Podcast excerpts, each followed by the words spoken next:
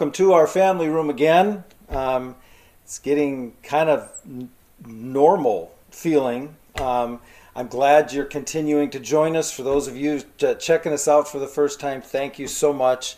Um, we're in a series and we're looking at the idea of running on empty, um, of not wanting to run out of gas, but feeling like we're running on empty. And today I want to talk to you about slowing down. And I know what some of you are thinking. Slowing down? If I slow down anymore, I'm going to be going backwards. In fact, I think I already am going backwards. I get that. Before this global pandemic, I know many of you had a pretty hurried lifestyle.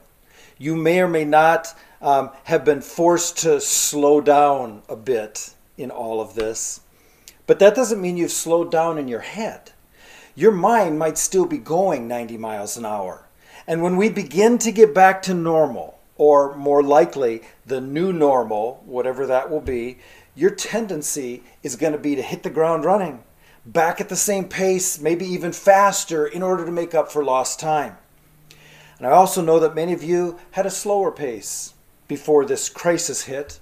And in all the weirdness and changes that have taken place, you might not be moving faster externally, but inside things are moving at a pace that's easy to see is way too fast. Your mind is racing with so many unknowns, so many questions, so many outcomes, so many different things school issues, work issues, family issues, relationship issues. It's like a pinball machine in your head.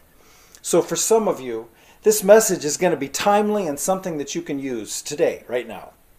But maybe for some of you, this message, it should be kept on a stove. May, maybe put on the back burner, but keep it on the stove because you're going to need it. Maybe not right this second, but really soon. As a world, we've had to slow down. And I am not in any way diminishing the scope or the severity of this crisis, but slowing down has, at least to a certain extent, been a good thing in a way. Because it's been forced, though, the outcome is not the same as if it'd been a choice we made because we knew that we were too hurried. And there's another outcome that we predicted in our recent series on social media before all this hit, and that is people are on social media more. So they're seeing what others are posting more, and what they're doing is comparing. And we know what happens when you compare. It's not good. There are even many churches and church leaders, leaders that I've talked to, uh, and what they're doing is they're watching what other churches are doing online and they're getting a little bit freaked out by it. I've heard the comments, we can't do that. We don't have their budget, we don't have their resources, we don't have their talent. So, whether it's an individual, you know, moms, dads, kids, relationships, or even if it's a business or if it's a church or whatever, we watch others' highlight reels and then we compare it to our bloopers and outtakes. And it creates a ton of problems. It's just like living that hurried, crazy paced lifestyle, does the same thing, go, go, go, as we're thinking and we're comparing, it does the same thing. So I want to just look at some of the effects of all of this. Here's some of the things that are happening, and maybe you recognize some of these things in your own life. Here's the first one I feel more stress. I feel more stress. Ecclesiastes 5:3 says this, overwork makes for restless sleep. And that's what a number of people have experienced and maybe on another level are even experiencing now more so because you can't keep discharging without recharging. You have to periodically slow down. Whether it's internal or external, there's nothing wrong with going fast unless it's fast all the time. You go fast and you go slow because there are ebbs and flows in life. There's rhythm to life. You go fast and you go slow. Another result of, of a, a lifestyle like this is the first one, I feel more stress, and the second one, I lose my joy. It is much harder to enjoy life when we're hurried or racing, whether it's in our actions or in our thoughts. If we're always moving on to the next thing in our heads, it's hard to enjoy because you don't enjoy something fast. Enjoyment comes slow. Our dog is a prime example of this. If you give him a treat, that another dog might enjoy for hours, he has it gone in minutes, usually seconds. I don't even think he chews it. And you look at him, it's like you would have enjoyed that way more had you slowed down and enjoyed it. If your life is just constant pressure, fast, fast, fast paced, whether it's externally or internally, you're not enjoying anything like you could be. Job 9, we talked about Job a week or so ago. Here's what he said My days go by faster than a runner, they fly away without my seeing any joy. They're just happening. One is flowing into the next, and he's not experiencing the joy that he should. So that's, that's a result. Here's another result I'm less productive. All that activity and stressing over things actually makes you less productive. Every creative person knows this. It's called the law of diminishing returns because you get to a point where the more you put into something, the less you see. You have to pace yourself. You have to go fast and you have to go slow. Growing up, we had a plaque on the wall in my home that said, The hurrier I go, the behinder I get. I've told you about that before. I don't know if you know that that's actually a biblical principle. It doesn't quite say it like that, but it's a biblical principle. Here's what Proverbs 21 says Careful planning puts you ahead in the long run. Hurry and scurry puts you farther behind. I love that. Hurry and scurry because that defines the external for some people and the internal for many people. This last result, at least for now, it's the last one. This is huge. I can't hear God.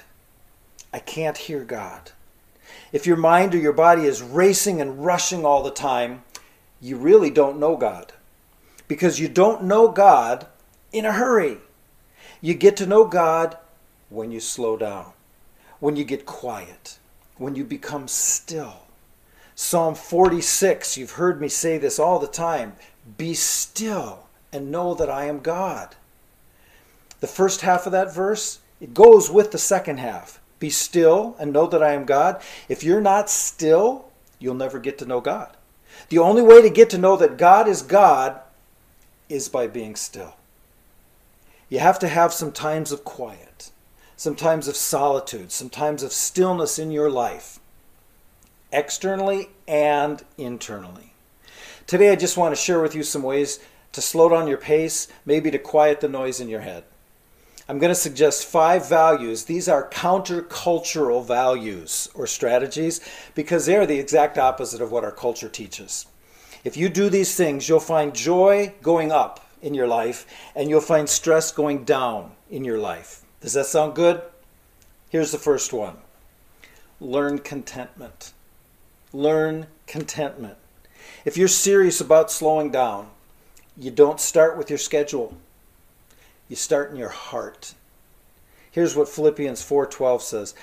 I have learned, Paul says, the secret of being content in any and every situation. Notice that he says, I've learned the secret. I've learned to be content. You're not by nature a contented person. Neither am I. It's our nature to want things to be different. It's our nature to want them to be better, to want them to be something other than what they are. It's not my nature to be contented, and neither is yours. But if you're going to make sure that you're not running on empty, you have to learn contentment. And it's learned over time. Let me explain what contentment is not. Contentment is not having no ambition. You ought to have ambition. You ought to want to make the most of your life. You, you ought to want to make the most of what God has given you. God says it's good to have godly ambition. So it's not saying I don't have any goals, I don't have any dreams, I don't have any desires, I don't have any plans, or I don't have any ambitions. It's not saying that. That is not contentment. You ought to have goals and dreams and ambitions. Contentment is this hear this I don't need more in order to be happy. Or I'm not waiting for more in order to be happy. I'm happy right now. We say this all the time around here. Happiness is a choice. You don't wait until things are better or you have more. I have dreams and I have goals, but I don't need more in order to be happy.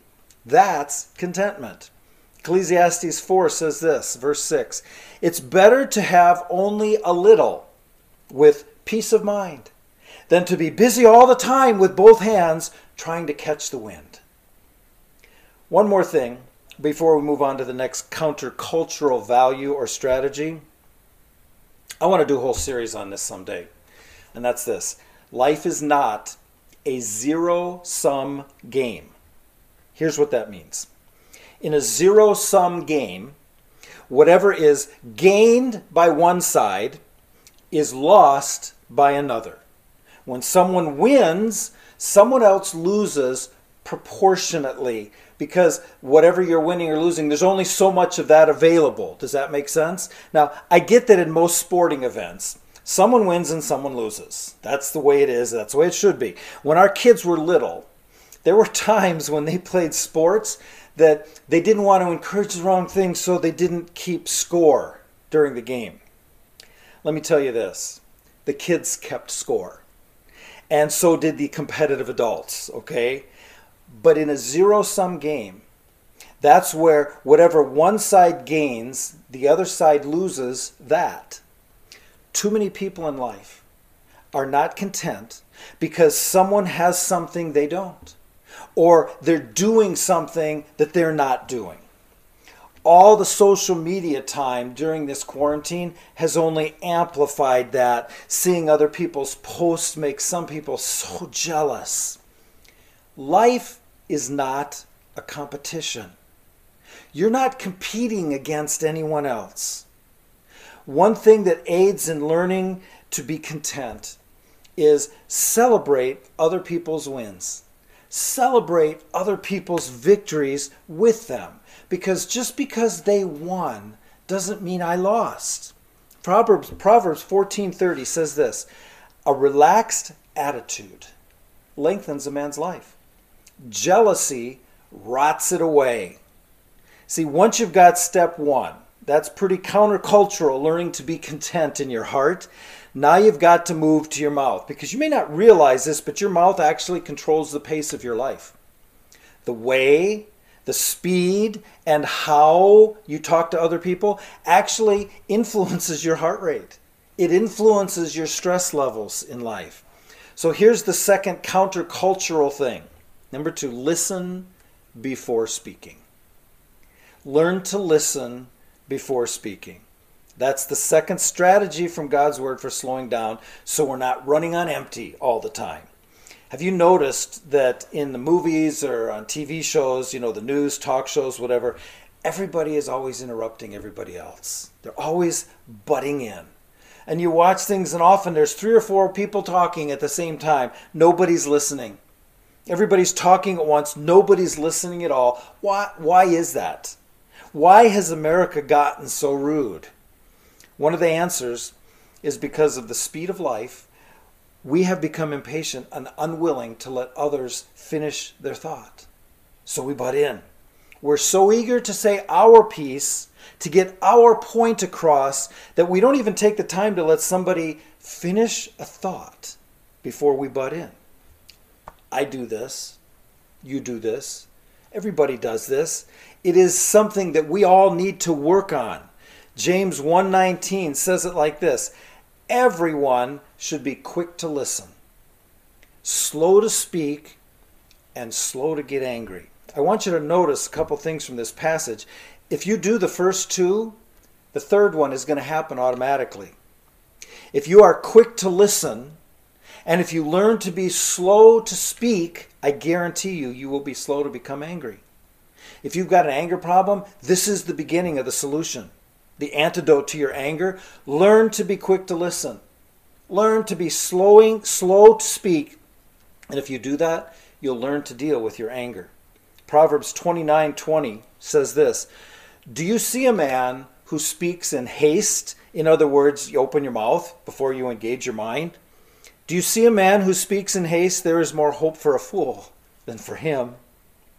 So once you get your heart and your mouth slowed down, now you're ready to begin working on the scheduling. That's the third countercultural strategy. Number three, obey the fourth commandment.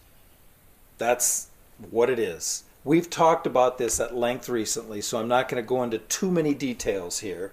Here's what the fourth commandment says You have six days in which to do your work, but the seventh day is a day of rest, God says, dedicated to me. Remember how we summed this up? Work, work, work, work, work, work, rest. That's what this commandment says. Work, work, work, work, work, work, rest.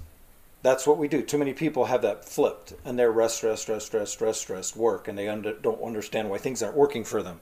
See, many have been forced to slow down from their normal work, but have only pasted that speed onto what's happening at home or, or whatever.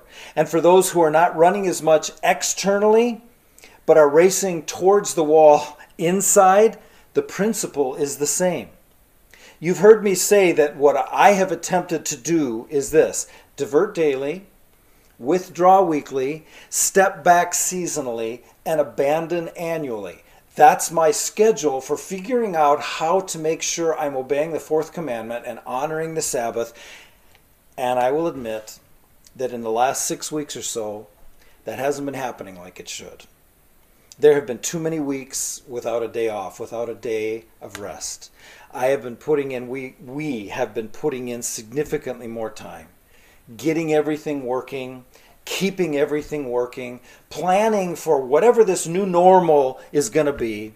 And it's funny because I worked on this message, I got to this point, and that hit me like a ton of bricks. I actually texted Julie and said, This is the point I'm on. I'm wrong and it's wrong of me. You know what it says when we do that? It says we think it's all up to us and not God. And so I repented of that and I am adding some margin back into my life. Psalm 127 2 says this It's useless to rise early, to go to bed late, to work your worried fingers to the bone. It's not saying it's useless to work hard, to get up early or stay up late. The key word there is worried. It's useless to rise early, go to bed late, to work your worried fingers to the bone. Don't you know God enjoys giving rest to those he loves? See, there are ebbs and flows in life. We need to take our Sabbath. Jesus did. Talk about being a busy person. He had to accomplish everything the Father gave him to do. He had three and a half years of earthly ministry to do it, and he had these intense periods of ministry, and then Jesus would take time off.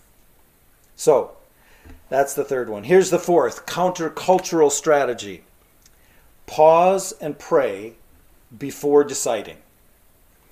I am not talking, when I say pause and pray before deciding, I'm not talking about saying, I'm going to pray about that as a cop out for not making a decision. That's not what we're talking about here. I'm talking about in all the decisions that you need to make, maybe even especially the time sensitive ones here's what you do you just shoot up a microwave prayer. You know what that is? God, what do you want me to do in this instance? And you wait. God, is there anything you want to say to me right now? And you wait. God, help me make the right decision. And you wait. Now, you don't tell anybody this. You don't say, Excuse me a minute, I want to pray. Don't say that. Keep your eyes wide open. Keep making eye contact while you're looking at whoever and they ask you a question, they ask for a decision. I do this. I don't even blink my eyes while I'm looking at them. Just in a split second, while I'm looking at them, they're looking at me, I'm going, What do you want me to do, Lord? Give me wisdom in this. That's what I'm saying to him. And the reason you do this is because when you stop to pray, you can get that wisdom from him, but in that pause, you also get perspective. And perspective is what helps you make wise decisions. Proverbs 19:2 says, "A person in a hurry makes mistakes." You ever heard the saying, measure twice, cut once?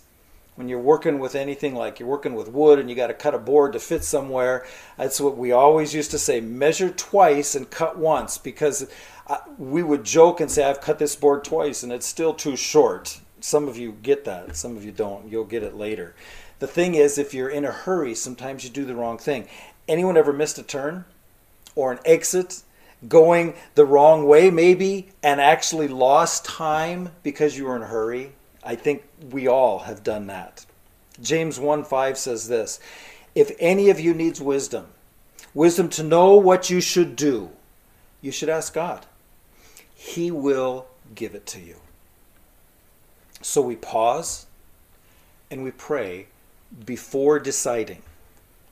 And the fifth countercultural strategy for slowing down, for not running out of gas in life, is this number five trust God's timing. So we learn contentment, we listen before speaking, we obey the fourth commandment, we pause and pray before deciding. And if you're serious about slowing down your life so you don't run on empty or run out of gas, you've got to learn to trust God's timing. If discontent is one cause of hurry, and it is, then impatience is the other cause of hurry. You know what impatience is? It's lack of trust. When you're impatient, you're saying, God, I really don't trust you. We're actually saying, God, I don't think you have my best interest at heart. You know when I need it, and I'm in a hurry. Look what it says in Ecclesiastes 3, verse 11.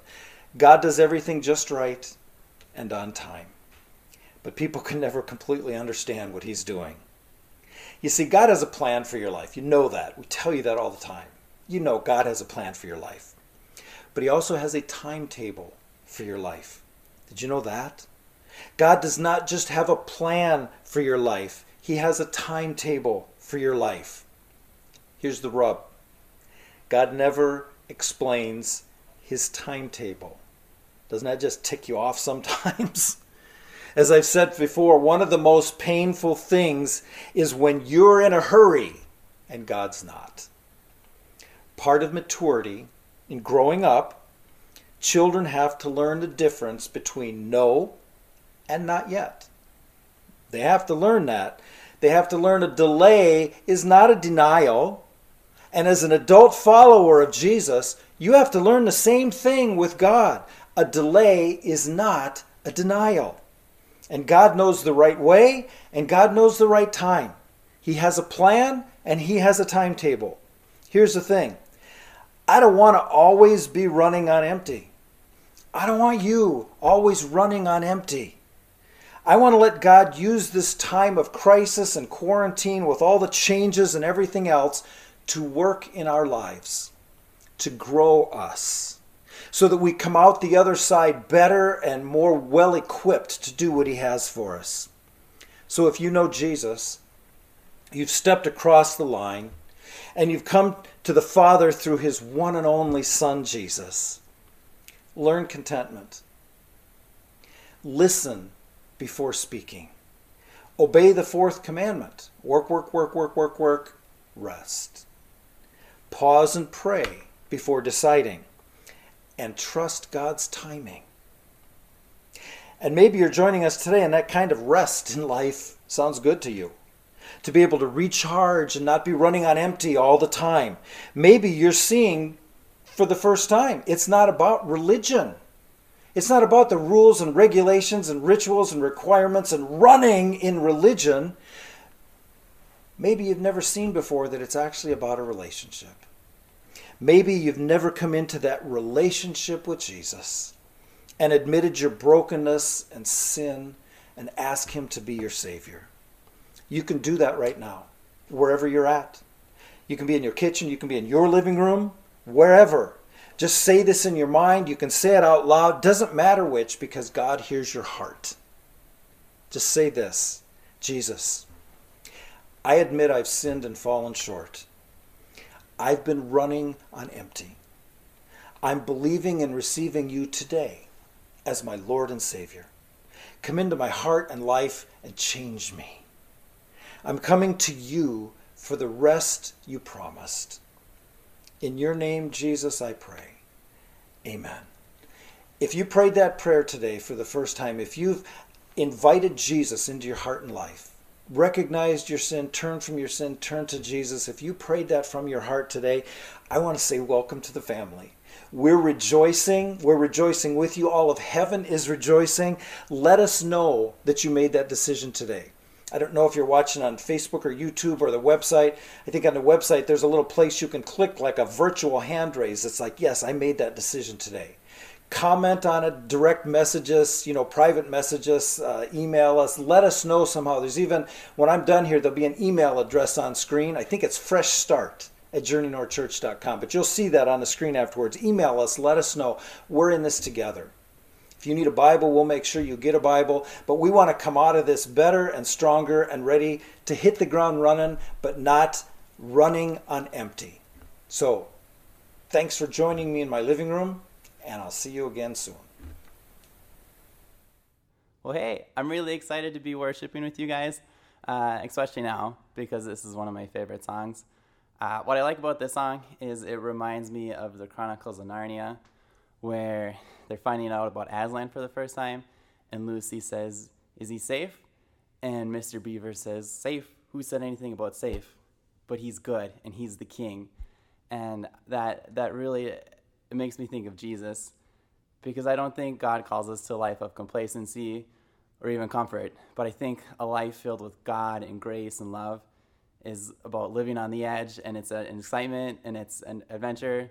So that's why I like the song.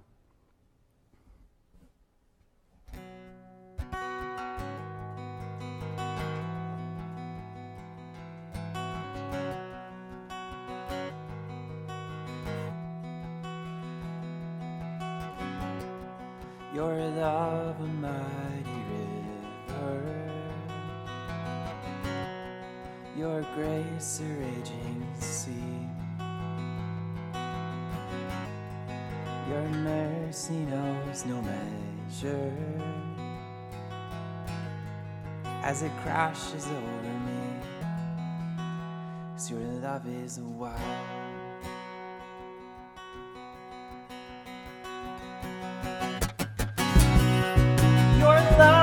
Mighty river. Your grace, a raging sea. Your mercy knows no measure. As it crashes over me, 'Cause your love is wild fire in my soul.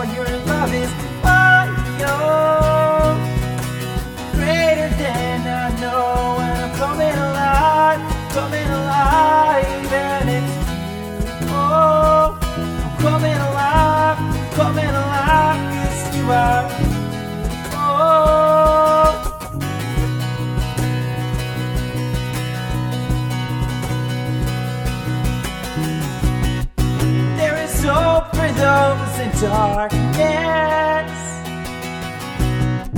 for the broken and the shame. You give beauty for these ashes. Who can fathom this exchange? 'Cause your love is fire fire in my soul. Your love is know.